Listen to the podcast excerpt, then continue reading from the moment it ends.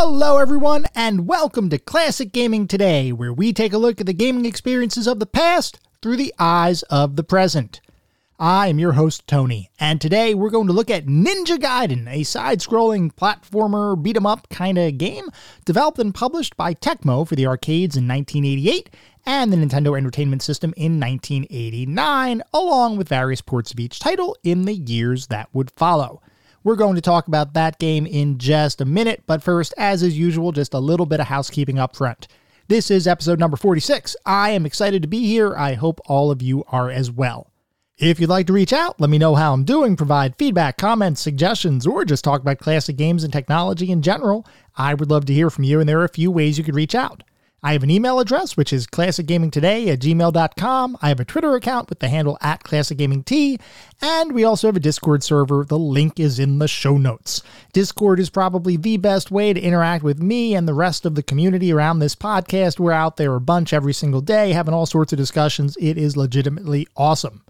I should also mention that we do have a newly launched Patreon as of last week. That is patreon.com slash classic gaming today. So if you feel like getting a couple additional podcast episodes every single month, some exclusive blog posts, a cool role and color out on Discord, that is the place to be. And as promised, I will be shouting out all of our Pantheon Patreon members. So a huge shout out and thank you to the following Pantheon Patreon members. We have Rich Senewald, David Morton, and ISO.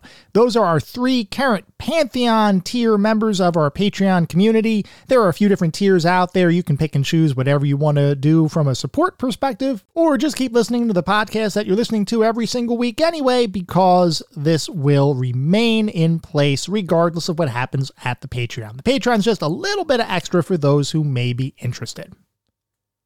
For anyone who may be new, welcome. I just want to take a brief moment to go over the anatomy of an episode because, for the most part, all of our episodes follow a very similar format and structure. We will always start by talking about the history of the game in question, the historical context. Where does that game sit in the overall spectrum of video and computer game history? And then we move into a pseudo review kind of section. And I say pseudo review because it's not like we assign a numerical ranking or star rating or anything like that but we do look at every single game from several different perspectives. We take a look at the graphics. How does the game look? The sound and music. How does the game sound? The narrative and or story, if the game has one. Playability and controls, and overall feel. What does it feel like to play the game today versus when it was released 20, 30, maybe even 40 plus years ago?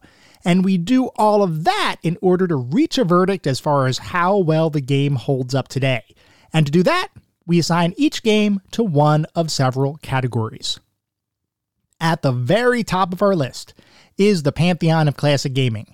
If a game reaches the pantheon, you know it is that darn good. It hasn't aged a day. It is still an amazing experience, a certifiable classic. I highly recommend everybody play any game that reaches the pantheon. Just beyond the pantheon are our golden oldies. These are still really good games. I still highly recommend them, especially if you have nostalgia for the game in question or you enjoy the genre in which the game lives. You are pretty much guaranteed to have a good time. Still highly recommended experiences, not quite Pantheon level, but still games that you should not miss. Just beyond the golden oldies are our mediocre mentions. This is where we start getting into the realm of games that I can't recommend to the broad population. They may have aged a little bit, might have had a couple of issues to begin with. You may still have a good time, especially if you enjoy the genre in which the game lives. By all means, go for it. You could still potentially have a good time, but I cannot recommend these games to the broader gaming population. And then beyond the mediocre mentions, we reach the footnotes. These are the games that are best left in the annals of history. I have played them, so you don't have to. I cannot recommend anybody play these titles today. They have either aged incredibly poorly or they may not have been all that great to begin with. With that out of the way, we're going to start talking about the game of the day. That is Ninja Gaiden. Thank you.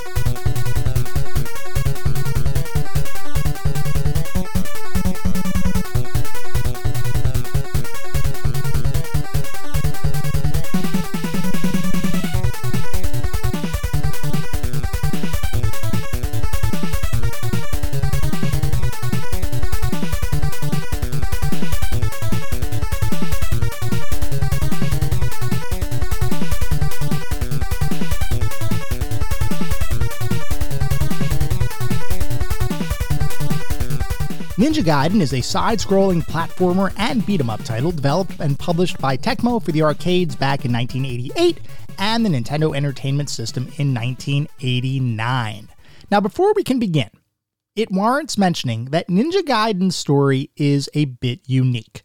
We have talked before about games that started their life as an arcade title only later to be ported to home consoles with various concessions and tweaks to the overall gameplay, graphics, story, and even sound. In some cases, the home version of the title was actually subjectively better than the original arcade version of the game, which we saw when we discussed Contra a couple months ago. Contra had originated as an arcade game and had a degree of success, but it was really the NES version of the game that garnered worldwide attention. Contra's arcade and home versions, though, were mostly the same game. The NES version, as an example, was designed to mimic the arcade title, albeit with various changes to better match the capabilities of the NES hardware. It's not like the two games were designed as different experiences, they were just kinda taking the appropriate structure depending on what system, console, or platform that they were running on. And I mention this because when we begin to talk about Ninja Gaiden, there's actually two intersecting stories we'll have to address. One is the creation of the arcade title, which followed fairly traditional arcade mechanics of the time. The other story, and the one that I find just a bit more interesting, is the creation of the NES version of the title, which interestingly was a separate project entirely and was designed not as a port of the arcade version, but was instead intended to be a standalone experience. As we begin our story, I'd like to focus first on the creation of the arcade title, but before we can do that, we have to take a look at the arcade market of the time, and specifically, the emergence of one of arcade gaming's most popular genres, the side scrolling beat 'em up action game. It's hard to imagine a time when side scrolling beat 'em ups didn't exist, and we've talked a couple times previously about the genre. To start, though, let's go back to what was effectively the beginning of the genre and take a look at 1984's Kung Fu Master, Kung Fu Master was designed by Takashi Nishiyama, who in later years would become famous for designing the very first Street Fighter title. Back in 1984, though, Nishiyama was an employee of the Irem Corporation, and Kung Fu Master was just the second title he would be tasked with working on. Considered by many to be the grandfather of the beat 'em up genre, Kung Fu Master would present players with a purely side scrolling two dimensional experience, where you'd control an expert martial artist as he traverses several stages filled with a variety of bad guys, obstacles, and bosses, all in the hopes of saving your kidnapped girlfriend. Similar in many ways to other side perspective fighting based games like Karateka, albeit decidedly less cinematic, Kung Fu Master would be one of the first titles that emphasized combat mechanics over traditional platforming elements as the core focus of the title. And even though it was fairly primitive by today's standards, you can very easily see how the game's design was effectively an early blueprint for what would eventually become the beat 'em up genre. While Kung Fu Master may have been the first true beat 'em up game, it wasn't until 1986 when the beat 'em up genre would really come into its own, and that happened with the release of Renegade. Renegade was an arcade title created by Technos Japan, and it would serve to introduce many of the common beat 'em up features that we now take for granted, such as a much more advanced fighting and combat system where you could dash, grapple, throw, and even pummel your opponents into submission. Similarly, important to the evolution of the genre was the inclusion of depth in the game world, meaning, rather than simply walking left and right on the screen, you had the ability to walk further back in the environment or closer to the screen, effectively introducing the use of what's known as the Z axis to the beat 'em up genre. That would open up many more gameplay opportunities than were previously available. Beyond those mechanical evolutions, Renegade would become known for one other key contribution to the genre. It would become one of the first side scrolling beat 'em up titles to introduce urban settings, with the player navigating the mean streets of a city with the intent of beating up gangs of bad guys in the hopes of eventually saving the day.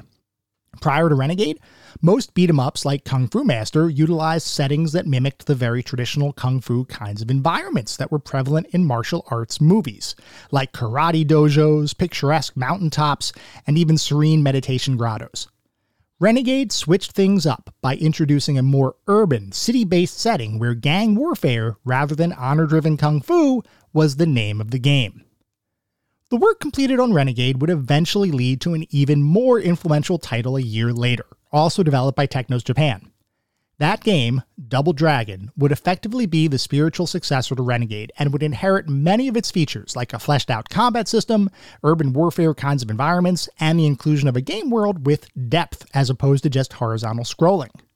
Beyond those mechanics, though, Double Dragon would go on to introduce several additional features to the beat 'em up genre that had never been attempted before, including the ability to disarm an enemy and then use his own weapon against them, cutscenes in between levels to add a more cinematic feel to the game, and perhaps most importantly, the introduction of multiplayer combat.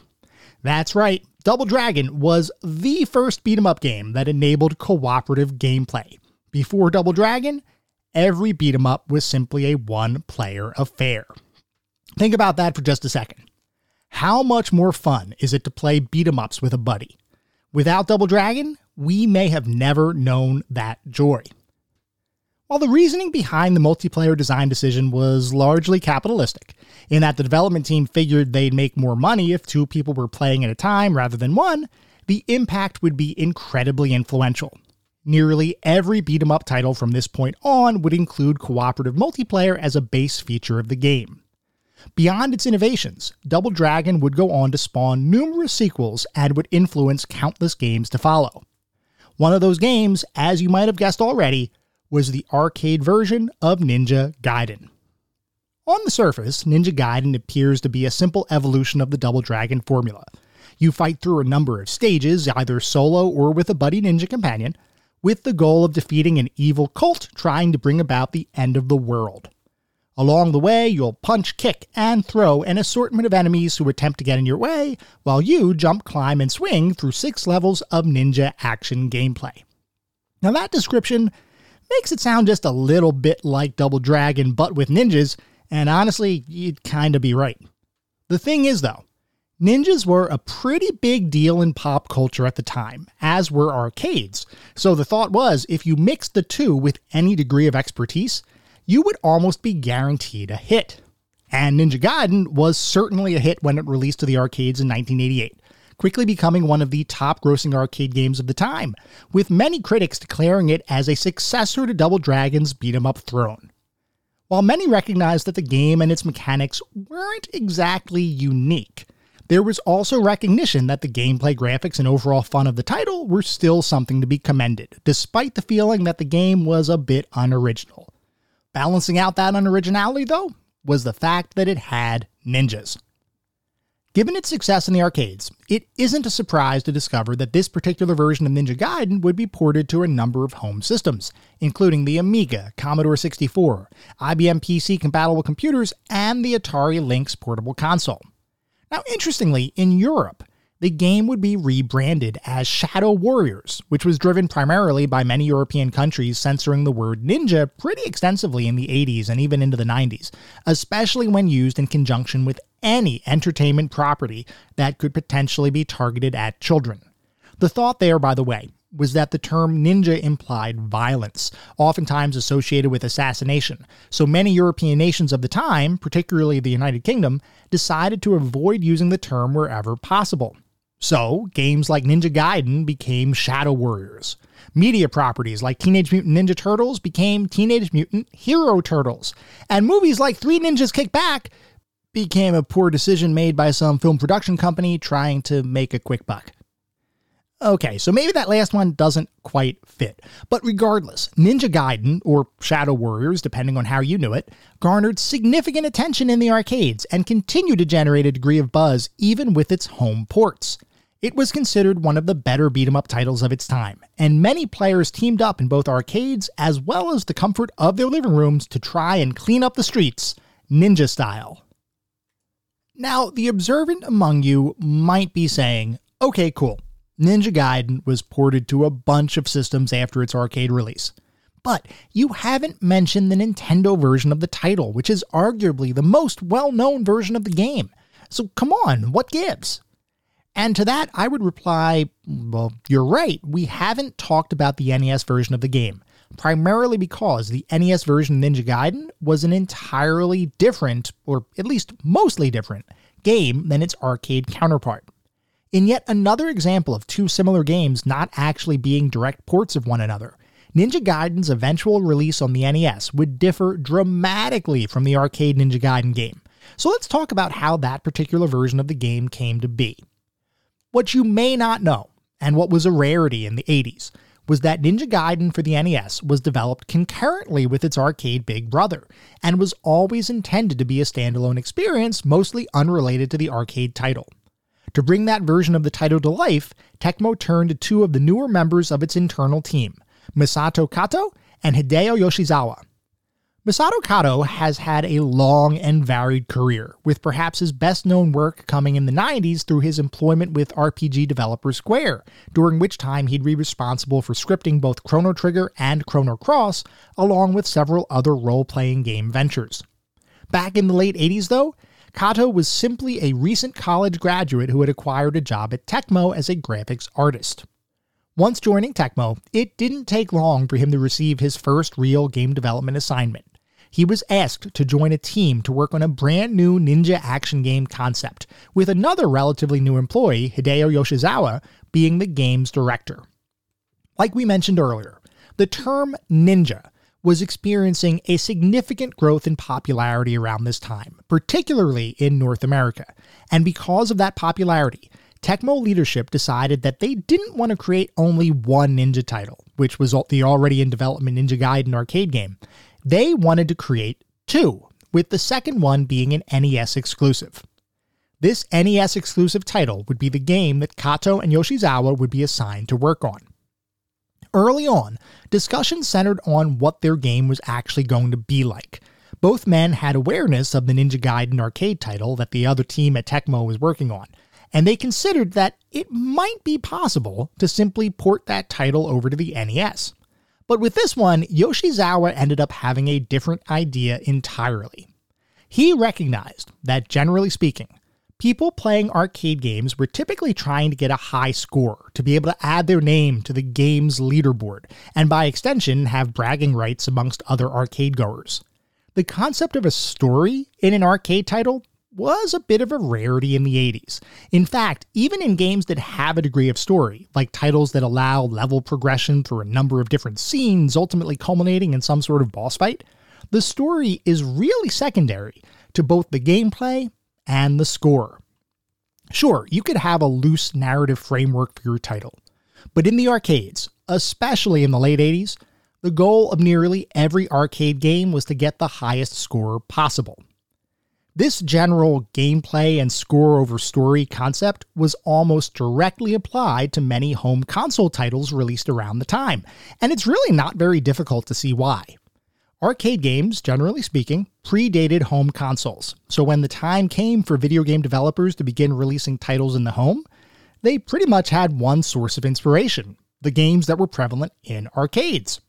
So, a lot of home console releases, especially in the 8 bit era of gaming were very arcade centric kinds of experiences.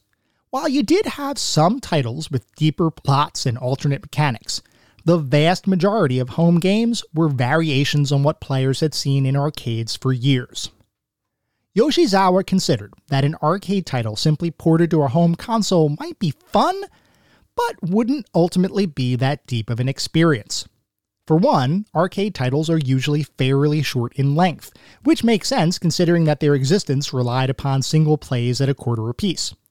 Console titles, by contrast, required a significantly higher, albeit one time, investment, and players expected to get a fair amount of gameplay out of that investment. Secondly, like we talked about, arcade titles usually had only the thinnest of plots to propel the action forward, which might work when you're playing a few minutes at a time, but might not be the best experience when you're sitting down in your living room ready to become immersed in a new game. And thirdly, there was a commonly held belief across Tecmo leadership that any console game had to hit a certain level of difficulty, with the assumption that if a game wasn't difficult enough, players would simply throw it away, never to return to it again. With those three considerations in mind, Yoshizawa and the team set out to begin creating their NES Ninja game, known as Ninja Ryukenden, which translates into English as Legend of the Dragon Sword. As the team sat down to actually create the game, they basically threw away every aspect of the Ninja Gaiden arcade game and started from scratch, other than inheriting some very loose elements of the arcade experience, like the rough design of the game's first stage. Beyond that, though, nearly everything would be a unique Nintendo only design decision. Rather than create a beat 'em up title in the style of Double Dragon like the arcade version, Yoshizawa and the team decided to create a more traditional platforming action title, reminiscent in many ways to Konami's Castlevania. And actually, if you put a screenshot of the two side by side, you might just think the two games shared the same engine, with a number of Ninja Ryukenden's design elements appearing to be almost directly copied from Castlevania. Both the players and boss hit points were depicted in nearly the same way, albeit occupying different sides of the screen. Instead of a whip, the main character of Ninja Ryukenden would use a katana, albeit with the same basic gameplay mechanics for defeating enemies. Even the special power up system in Ninja Ryukenden would be copied from Castlevania, albeit with different items available that better fit in with a ninja aesthetic. As an example, a ninja wouldn't really throw holy water, but he certainly would throw a shuriken. Despite the difference in items, though, the actual mechanics of using those special items was pretty much identical between the two games. And speaking of the ninja aesthetic, a ninja game wouldn't be a ninja game unless it starred well, a ninja. And here, Yoshizawa and the team created a protagonist that would end up having a long lasting legacy. That character, of course, was Ryu Hayabusa, the wielder of the legendary Dragon Sword and son of famed ninja Joe Hayabusa. When the team sat down to design Ryu, they knew that they didn't want to create just any old ninja. They wanted to make the character unique and distinct. So, Rather than cover Ryu up in traditional ninja clothes with most of his body obscured from sight, Ryu would get a sleeveless ninja vest to accentuate his muscles. They also wrote a fairly extensive backstory for the character, which ultimately would end up becoming the plot for the game. And oh boy, what a plot it was, especially for an 8 bit Nintendo title. Like we talked about, the majority of titles released around this time were not necessarily emphasizing story especially action and platform titles, they were really being designed for the experience of playing the game, not the narrative quality. Think about a game like Castlevania. You knew you were playing a vampire hunter, and you knew that your goal was to find and defeat Dracula. But beyond that, there really wasn't much in the way of character motivation, or backstory, or lore, or dialogue, or really anything like that. It was simply you, Vampire Hunter, against a horde of monsters. Ninja Ryukenden was designed differently, and the team chose to focus an extensive amount of time on the story for the game. In a move that was pretty unique for the time, Ninja Ryukenden would be split up into six distinct acts, taking inspiration from movies, and before each act, a fully developed cutscene would play. And these cutscenes were not simply static text and images. They were animated, detailed, almost cinematic sequences. Well, at least as close to cinematic sequences as you could get with an 8 bit Famicom system. And the cutscenes didn't just present a simple basic story. There was intrigue, there was drama, there was double crossing, there was revenge, and all of the scenes were presented and framed as though they were being filmed. In essence, Ninja Ryukenden was trying to tell a ninja story, and it was trying to do that by creating a form of ninja movie in the game. If you add it all up, Ninja Ryukenden ended up having over 20 minutes of pure cutscenes, which was absolutely unheard of for a game around this time. This focus on cinematic story presentation was driven primarily by Yoshizawa's prior career aspirations.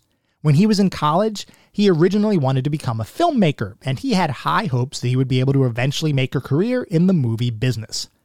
This ended up not quite playing out the way he intended, but still, as a video game director, he had the freedom to try to weave his cinematic flair into the game itself, similar in many ways to how Hideo Kojima always wanted to make films, but instead applied his Hollywood ambitions to video game design. The cutscene mechanics that Yoshizawa and the team built into Ninja Ryukenden were so well received, in fact, that Tecmo would end up taking that system and using it for future titles. Dubbed the Tecmo Theater System, any game that utilized this particular tool would be designed similarly to Ninja Ryukenden, with each title using a horizontally split display, where the top half of the screen would be animated graphics, with the bottom half of the screen being text and other story driven elements.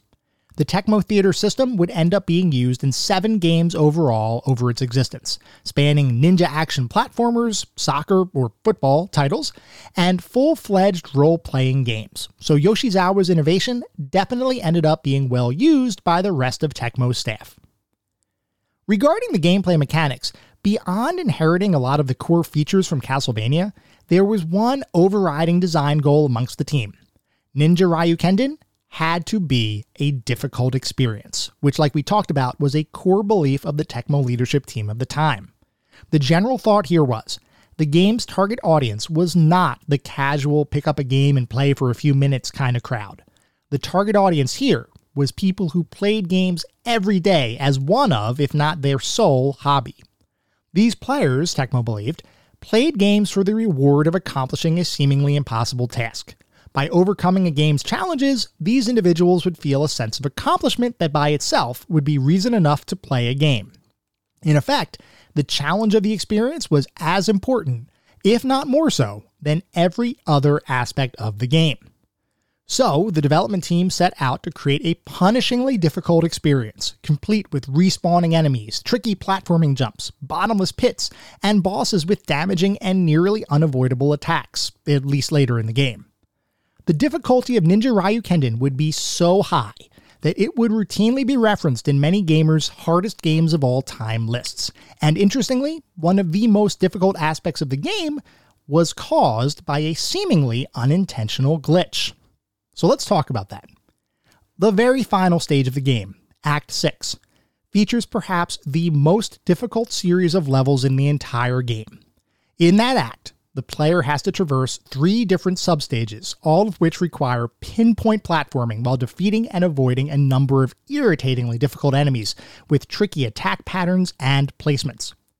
Assuming you get past those three substages, you begin what can best be described as a boss gauntlet, where you have to beat not one, not two, but three different bosses, all of which have different attacks and patterns to adjust to. Now, here's the kicker if you fail at one of the bosses, and by fail here, I mean literally just die once, you end up going all the way back to the beginning of Act 6, which requires you to replay those three super difficult substages again before being allowed to once again tackle the boss gauntlet. When you compare that to the rest of the game, many players believed this was unfair, because normally, if you fail in a boss fight, you can continue from the immediately preceding substage. So in this instance, the normal game behavior, if you lost to a boss, would be to restart from the beginning of substage 6-3. Definitely a punishment, but not torture. Instead, you get sent back all the way to stage 6 1, and you have to begin the painful process of making your way back to the boss all over again. Only the thing is, going all the way back to stage 6 1 is actually a glitch in the game. It was never intended to happen. Dying to a boss on the final stage was supposed to reset you back to stage 6 3, just like every other freaking boss fight in the game. But no, because of this glitch, the game had its difficulty ramped up significantly, even more so than what its base mechanics would suggest. And even beyond that, the development team knew this glitch existed in the game. Masato Kato is on record, yes, on record, as saying that the team discovered the glitch, but that rather than correct it for the final game release, they decided to leave it in as a, and I quote, feature. Ooh, I don't know if I should golf clap that decision or punch a wall. I mean, I respect the focus on difficulty as well as the sheer good luck everyone attitude on display, but at the same time, I had to experience the pain of dealing with the entirety of Act 6 every time I died to the boss. So, yeah, just a little bit conflicted. Anyway, eventually, all of the pieces of the game would come together, and Ninja Ryukenden would release on the Nintendo Famicom system in Japan in December of 1988, where it was met with nearly universal critical acclaim. That game would, of course, make its way to the Nintendo Entertainment System in North America as well, but not until March of the following year. And interestingly, in its transition to the NES, the game would undergo a name change. Now, while we've talked about the game's difficulty and the fact that the developers basically said the harder the better, one thing they thought was just too difficult, at least for American players, was how to pronounce Ninja Ryukenden, and I fully admit I may be mispronouncing it during this episode. So, when the title would be ported to North America and the NES, Ninja Ryukenden would be rechristened as, you might have guessed it, Ninja Gaiden. And that wasn't the only change that accompanied the North American release, as the game still needed to be localized and translated for English speaking audiences. So you might think, okay, hand the text files to a couple of translators, have them write out some English, and add it to the game, and done. Here's the game. Unfortunately for the development team, the reality of the situation was much more complex. When we talk about the NES, we have to realize that there are pretty strict image size and resolution requirements in order for the graphics of a given game to actually be displayable on a television screen. Because of those limitations, developers didn't have an unlimited number of characters to use for text, and oftentimes, in the translation from Japanese kanji symbols into English text, compromises had to be made to fit the English characters onto the screen which often meant rewording various phrases and even in some cases shortening the text to be more succinct. That by itself would be enough to make localization just a bit tricky, and considering the amount of text and number of cutscenes in the game, there was definitely more translation and compromise needed than many NES games of the time. Here, though, things were even trickier, as the text in the game wasn't actually stored as text, it was stored as image files, which meant Rather than simply translating text, the team needed to recompose all of the images associated with that text, a time consuming process that served to extend the amount of work needed to complete the NES port of the game.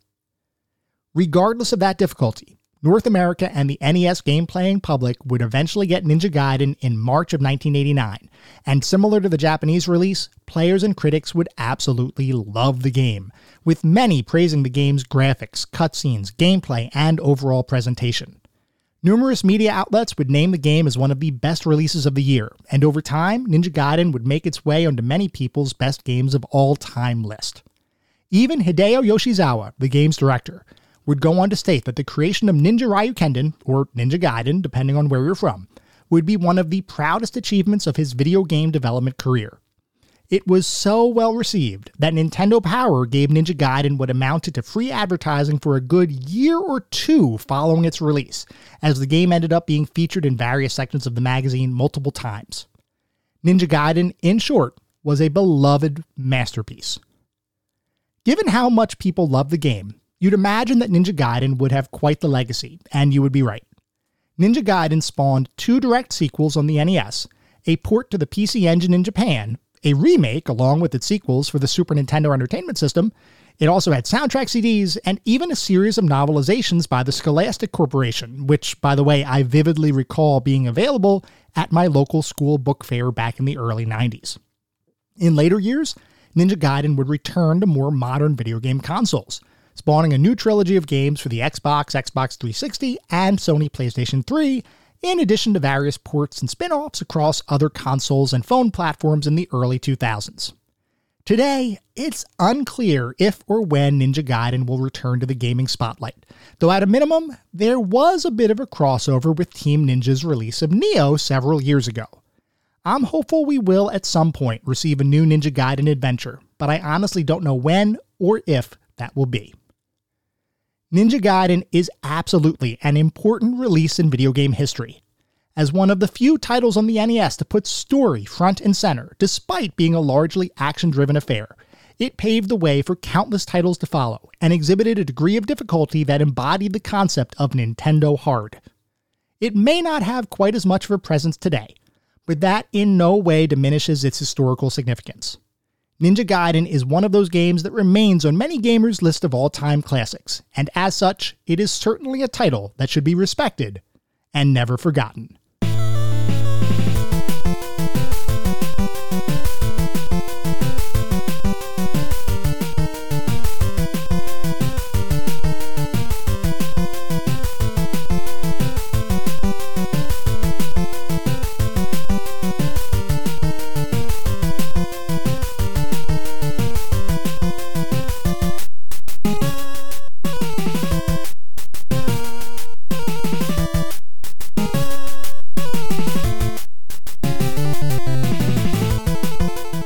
Now going to shift to start talking about what it feels like to play the game today versus when it was released over 30 years ago.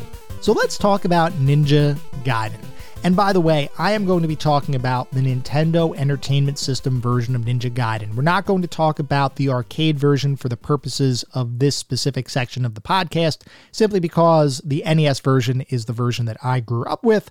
It is the version that I played countless times as a kid, never beat it as a uh, child, but I did in fact beat it for this podcast, and I'm incredibly proud of that achievement because it is hard, and we will talk about that in a little bit. So let's talk about the general style of the game. Ninja Gaiden is a side scrolling action game. It's both action and platforming because as you move through every level, you will have a number of different enemies that inhabit any single stage. And you will move from left to right across the screen, sometimes from right to left, but horizontally, you will move across the stage and you will face all of those different enemies.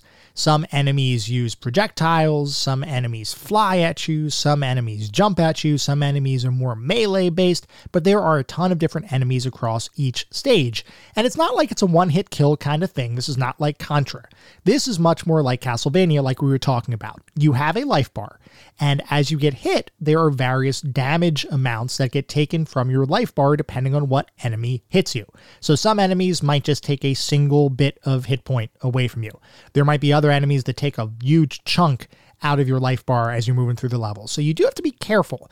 And the way that the game is designed, it's designed so that it basically wants you to move around fairly constantly. So between attacking enemies jumping from platform to platforms, climbing up walls because you can climb walls in this game. Not not a direct climb, it's more of a bounce back and forth or kick back and forth from one wall to the other kind of thing. Although there is also a special mechanic where you can kind of scale a single wall just by jumping outwards and pushing back towards the wall, and you could scale individual walls like that.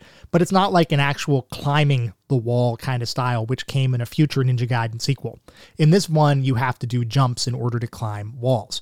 But as you're moving through each of these stages, you have to combine the timing of your jumps, the timing of your movement, the timing of the enemies, avoiding projectiles or enemies flying at you, and you have to also try to kill them. Now, you do have some benefit, or the game gives you some ways to help even the score a little bit. You do have special powers, and we'll talk more about them in just a little bit. But overall, each level is a delicate balance between platforming and enemy avoidance, as well as enemy actual combat to try to defeat the individual enemies. So, across the entirety of the game, you will go through 20 total stages. 14 of those are the platform action levels, like we were just talking about. And in between those levels, or at least in between each of the acts, there are boss fights. So the boss fights are very much a single screen kind of affair. You enter the boss arena, the screen fades to black, it comes back up, and you are fighting any number of several different bosses across the game. So the way that the game typically works is you start on these action levels. And like we were talking about they're horizontally scrolling levels. A lot of times though they do have multiple screens. So when you are on one of these action levels the action will scroll horizontally very smoothly. It's not like a legend of zelda kind of experience where you get to the edge of the screen and then a new screen uh, paints. It's more like a super mario brothers kind of thing or castlevania where as you move to the edge of the screen the screen scrolls with you. Now with each of those stages though it's not like you only have a single stage per horizontal scrolling plane. You actually can have multiple screens worth of horizontally scrolling space that you have to traverse. So when you get to the end of a given level or end of a given horizontal plane, which I guess is the best way to describe it, when you get to the edge of moving horizontally. There are sometimes ladders that you might have to climb up or down, or walls that you may have to scale, and that brings you to another part of the substage that's not necessarily a different substage, but it could be part of the same substage. And some of those substages can be fairly long. So when we talk about continuing, because the game does have continues, and we'll talk about that in a little bit, but when we talk about continuing, there are basically two things we're talking about. If you lose all of your lives, you can continue and that will bring you back to the very beginning of the substage that you're on. So, say you die at substage 5 2, you will restart 5 2. If, however, you lose a life but you still have some more lives and you've reached a different horizontal section of a given substage, you can start from that section assuming you still have lives. Once again, if you lose all your lives, you continue from the very beginning of the substage. If you still have some lives available, you can continue from the latest horizontal plane or horizontally scrolling section of the stage that you have reached. Regardless, that is still a bit tricky because each substage is populated with a ton of different enemies. And I do have to say, yes, the game is difficult, but I really believe that the game designers did a really nice job balancing out all of the different enemy types and really figuring out what made sense, albeit from a more challenging perspective, but what made sense for each of the encounters as you move through a given level. Because, like we were talking about, you could face a certain screen where you have enemies shooting at you and you're on the very thin platform and then a eagle flies out from nowhere and tries to knock you off the platform and then there's another enemy that's jumping from below. Like there's just a lot of different things that can be happening at any point in time and the game does a nice job of balancing out the mechanics of what you need to do with the design of the levels and the enemy encounters. That being said in almost all instances the enemies are designed to absolutely wreck your day. And the way that they used, or the way the game designers utilized all those different combinations of enemies, that's really what drove the difficulty in the game. So, just a quick example. Let's say you're on a stage and you have to jump from one platform to another, typical of what you might see in any platform game. Okay, that sounds easy enough. Fine, you got to jump from one platform to another. Only the platform you need to jump to has an enemy on it that, after a few seconds, kind of walks back and forth a few steps and then it stops and it starts firing bullets in your direction. Okay, fine. So we have to time the jump then to land on the platform when the enemy is moving away from you. Only when you land on that platform, a flying bird spawns on the screen and just makes a direct beeline for you. So now you're dealing with an enemy potentially firing bullets at you, as well as a bird flying full speed at your face, all while positioned on a platform with no room to maneuver.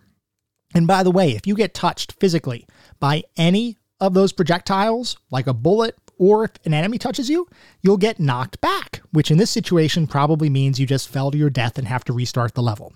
So some of you may hear that kind of situation and think, no way, this is not the game for me. But honestly, and I just can't get this across enough, even though it's super difficult in almost all instances, and I do want to stress almost because there are a couple of couple of areas where I think things are a little bit unfair, but in almost all instances, the platforming and enemy sections are entirely beatable once you figure out the patterns and timing. Now, the almost piece here applies to the fact that one of the core mechanics of the game is that enemies will respawn if you don't move far enough past their spawn point. And this can make some situations really tricky, especially when a bunch of dive bombing birds keep spawning when all you want to do is take a breather before the next tricky platforming sequence. At the same time, the spawn points of the enemies can actually sometimes be used against the game, because if you inch forward a bit on the screen, you can sometimes make an enemy despawn itself, leaving you with a much less tricky jump. Anyway, we're going to talk much more about difficulty in a little bit, but I wanted to give a general framework for how many of the action stages feel, just so anyone who may not have played the game before can understand the overall feeling of the experience. Beyond the overall level design, each act eventually culminates in a boss fight, with every boss designed uniquely and with specific mechanics that you have to figure out and avoid or exploit. Now, I've got to give the designers credit here the game does a pretty good job of ramping up boss difficulty, starting with an enemy that is pretty darn simple to avoid and attack and shouldn't really give you much difficulty from a first boss perspective. Now, as the bosses go on, things get considerably more difficult until eventually you're fighting an enemy that constantly spews fireballs at you. You need to climb up a nearby wall, jump over the projectiles, all while you avoid an enemy that's on the ground trying to kill you. And then you slash the real enemy a few times and then repeat that process on the other side of the screen. Like the mechanics really ramp up in this game. It is a ramp up though, and you will see as you go through the game, your skill gets better and the difficulty gets harder. And I think that's actually a testament to the design of the game. It is designed well from that perspective. Now, unlike the action stages, all of the boss fights do take place on a single screen, which means you don't have to worry about navigating platforms, or at least you don't have to worry about navigating a scrolling section of the game while you're trying to fight these bosses, which would probably just be absolutely insane. So each level of the game, even the first level, is challenging. But the game does give you a few different mechanics that help to level the playing field, and we're going to talk about the power ups now because these play depending on your playstyle, can play a big role in the game. So as you navigate each level, you'll encounter a bunch of different power ups, all of which are useful in different situations and these can range from simple shurikens that you fire straight ahead, to boomerang shurikens that fly back and forth around you, to a rising diagonal fire wave that lets you easily dispatch airborne enemies, to a spinning jump attack that can absolutely wreck some bosses, including at least the first stage of the final boss, which I watched a video on and saw somebody absolutely destroy that boss in literally less than a second, which I thought, wow, that's kind of awesome. I did not use that mechanic because I couldn't actually get to the boss with a spinning jump, but regardless, it's kind of awesome that it exists. And then there's also a Ring of Fire a power up that you get that encapsulates your entire body for a pretty short time. That's effectively an invincibility kind of power up. The thing with those power ups, though, is that they are not unlimited. Though there is an energy mechanic where each power up uses up some of your energy, and that energy can only be replenished by picking up energy symbols throughout each level. I will say that the power ups are nice but they are very situational because there is no guarantee that you're going to have the power up you want in the situation you're facing. Plus, even if you find the power up that you love, as soon as you die, you lose any power up that you had picked up. So you can't really rely on power ups for the majority of your playthrough unless you're really good at the game. Even if you're really good at the game, though, I would wager a bet that you'll eventually die. And while you do have several lives, there's probably going to be a point when you lose them all. Like we were talking about a little bit earlier, the game does have unlimited continues, and you just go back to the beginning of the last substage you were in, except for Act 6, where the final boss gauntlet will send you all the way back to the beginning of the act, like we were talking about that glitch that the developers left in as a feature. No, I'm not bitter. But anyway, what that means is that with enough perseverance, and a long enough supply of electricity, you can eventually beat the game, despite its heightened level of difficulty. It's not easy, but you can become proficient enough to eventually conquer it, if you have the willpower. So, before we move on to start talking about some of the more specific aspects of the game, I do want to take a look at what the back of the box says, because, as you all know, I love looking at the back of the box. I love seeing how various companies marketed their products, especially because around this time in particular, we didn't really have a ton to go off of when we were trying to make a buying decision in a video or computer game store. A lot of times, our buying decisions happened because of what the box looked like. If the box looked cool, if the back of the box said some cool things, we may just buy the title outright. It's not like we had YouTube or the internet to really look up gameplay videos, and we didn't even always have magazine articles or magazines to look at to look up some of this kind of stuff. So, a lot of times, our buying decision was literally based on what the box looked like and what was written on the back of the box. So, for Ninja Gaiden for the NES, the back of the box says Ninja Gaiden. Ninja action! The stage is set for conspiracy, mystery, and evil in America. Come with Ninja Ryu as he takes you on his fateful journey. Tecmo's unique cinema display system develops the story stage by stage. You piece together the puzzle while watching the movie like graphics. And decide what action to take. Use the secret sword and items collected during the action scenes to fight your way to your goal. And of course, the box also includes some screenshots on it one that shows the Tecmo Theater system, and the other, actually, I guess two of them kind of show the cutscenes, and then one of them shows a boss fight. So that's how they marketed the game on the box. And, you know, it looked pretty darn good. I do like the fact that they accentuated the Tecmo Theater system and how they were kind of really bringing the story to life and the cinematic kinds of cutscenes. I don't know that I would necessarily call the graphics movie like because they are very much 8 bit, but I can understand from an advertising perspective what they were going for. And the fact is, I did buy Ninja Gaiden on the NES back when I was a kid, so it must have worked on me. Anyway, let's get started talking about the more specific aspects of the game. We're going to start by talking about the graphics. For an 8 bit NES title, the game looks really good. Enemies are all well designed, especially the bosses, who are often bigger sprites than their normal enemy counterparts. And Ryu as a main character is distinct and awesome looking, which definitely helps gives you the feeling that you are a master ninja bent on revenge. The stages in the game are a little bit of a mixed bag, with some levels like the first one looking great. It really captures the feel of a city street scene followed by a boss fight in a bar. Other stages definitely look like the environment they're trying to represent, but they can sometimes be a little bit generic.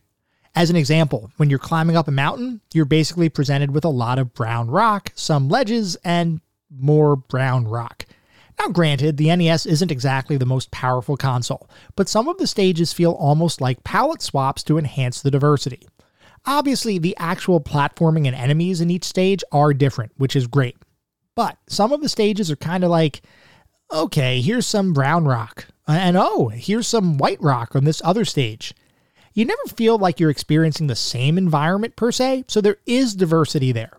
It's just that a lot of the game levels don't feel as well realized as the very first stage of the game. And with this, I have to wonder if it was partially because the team tried to mimic the more graphically advanced arcade version of the game for the first stage. I have no way of proving that, it's simply conjecture on my part. Animations, though, are all very smooth, though there are some sequences where you get some flickering, which was pretty common in NES games when too many sprites were appearing on a single horizontal plane.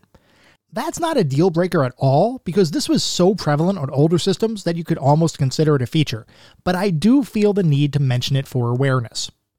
I also should mention that the cutscenes looked awesome, with highly detailed, at least for the time, artwork for all of the characters. Like we said, I don't know that I would claim that the graphics looked movie like because these really are 8 bit graphics, but the presentation of the cutscenes served to improve the overall experience of the game, and the presentation of those cutscenes were certainly cinematic. Overall, the game looked pretty darn good, and other than some of the environments, the graphics were exactly what I would expect from an 8 bit action platform title.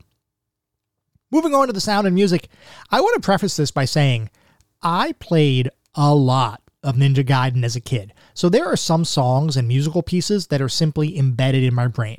A prime example of that the beginning of every single act has a certain little jingle, for lack of a better term, that plays, which I will likely never forget. Each of the stages similarly have specific musical pieces that play in the background, and for the most part, the songs are fairly memorable and well matched with the action on the screen. I don't know that there's any single track that I would consider iconic, but there's also nothing I'd particularly complain about either. Sound effects also sounded fine, and there is definitely a satisfying crunchy sound that plays every time you defeat an enemy. The one thing I do want to call out, though, is the music that accompanies the cutscenes, which from my perspective was just top notch. Unlike the general stage soundtracks, where each piece of music is designed to repeat on a loop, the cutscene music is scored much more like a movie, with specific musical cues timed specifically to occur with the story being presented on the screen. I thought the way they composed those scenes and how the music was integrated into the cutscenes was awesome, and it definitely felt cinematically inspired.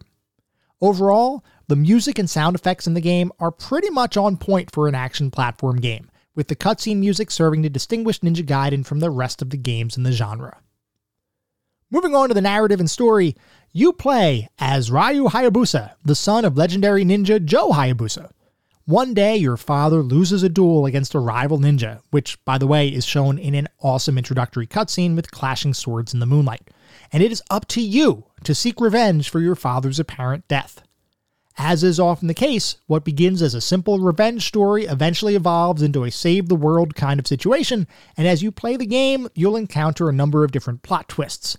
You'll be double crossed, you'll experience loss, you'll discover hidden truths, and you may, possibly, even end up saving the day while finding true love. The story here, while simple, was really good. I enjoyed it a lot. It felt exactly like what you would see in a ninja martial arts movie kind of experience. And I'd even go so far as saying Ninja Gaiden has one of the better stories of any NES title ever, simply because it actually has a fully fleshed out story. We've talked about the cutscenes and the Tecmo Theater system already, but it bears repeating.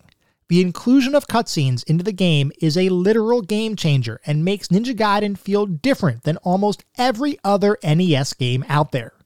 That's not to say that there weren't other NES games with a strong narrative, but this is one of the few NES games that actually makes the story a central focus of the experience.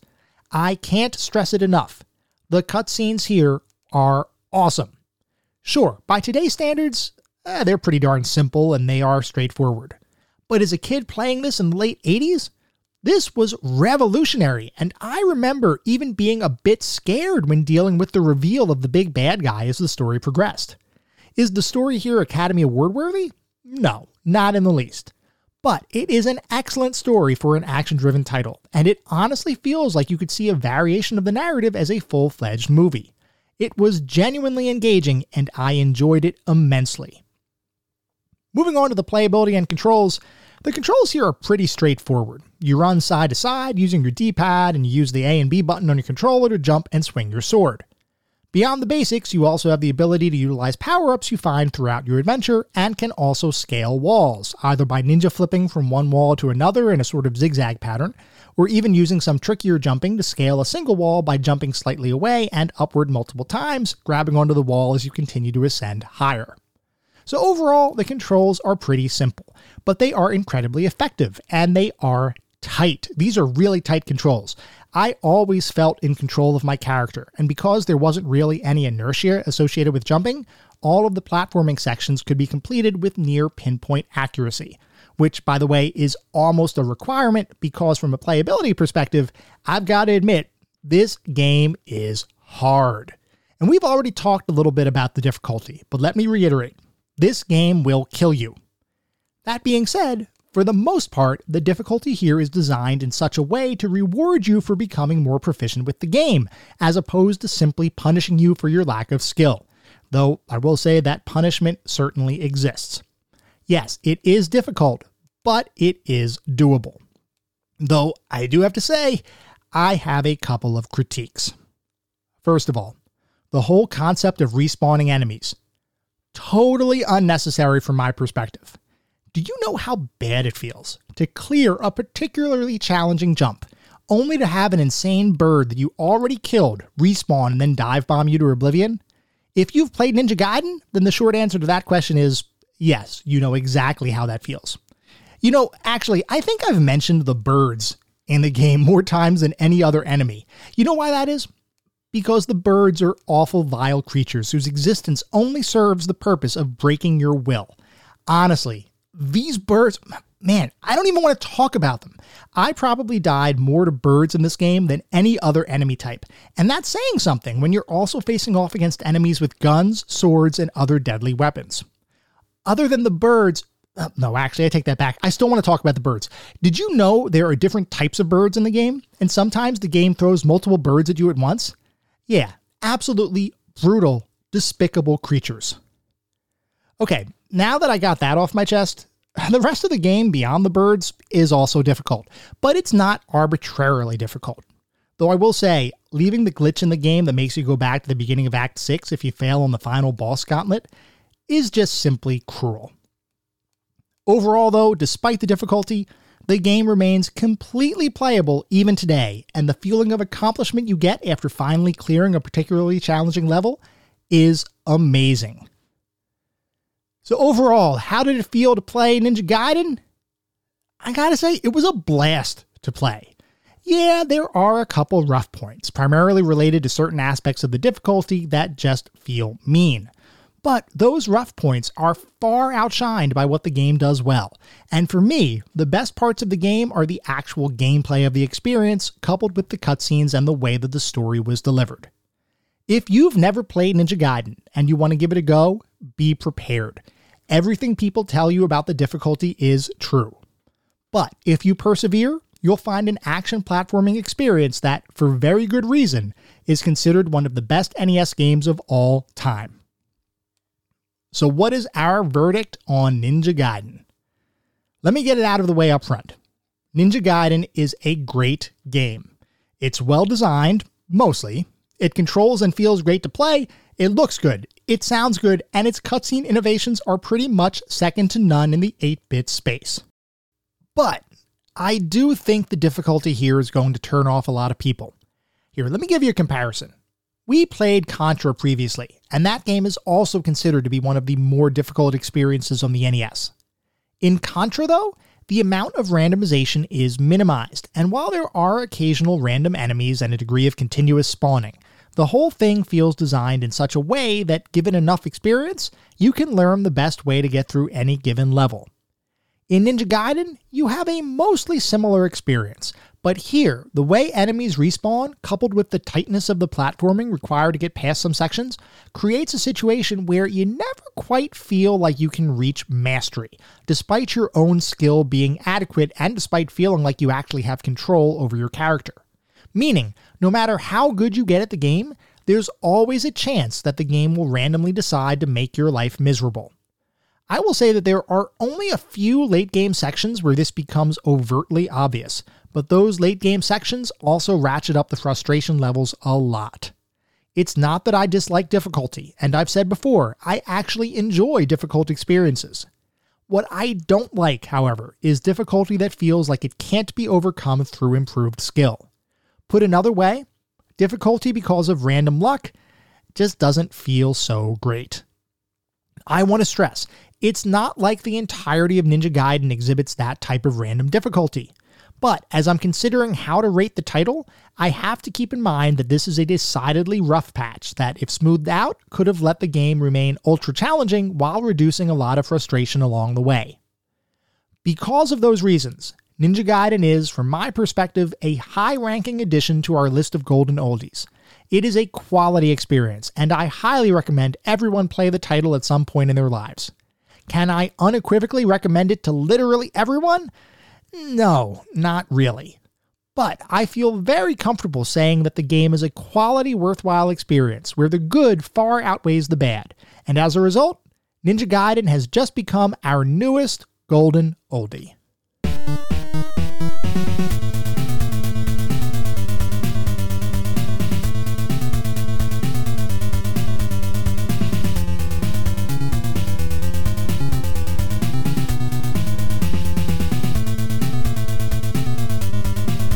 That was our episode on Ninja Gaiden. I hope you all enjoyed listening to it as much as I enjoyed creating it. If you'd like to reach out, let me know how I'm doing, provide feedback, comments, suggestions, or just talk about classic games and technology in general. I would love to hear from you, and there are a few ways you could reach out. I have a Twitter account with the handle at ClassicGamingT. I have an email address, which is classicgamingtoday at gmail.com. And I have a Discord server. The link is in the show notes. Discord, once again, is the best place to interact with me and the rest of the podcast community. We also have a newly launched Patreon, which is patreon.com slash classicgamingtoday. So if you're looking for even more Classic Gaming Today content, that is the place to be. Before we sign off for the week, I do want to mention that our next episode is going to be focused on Maniac Mansion. So feel free to write in if you have any particularly fond or not so fond memories of that experience. At the same time, I recognize you're likely listening to this podcast on any number of podcast aggregation engines, and if you feel so inclined, it would be great if you could leave me a review.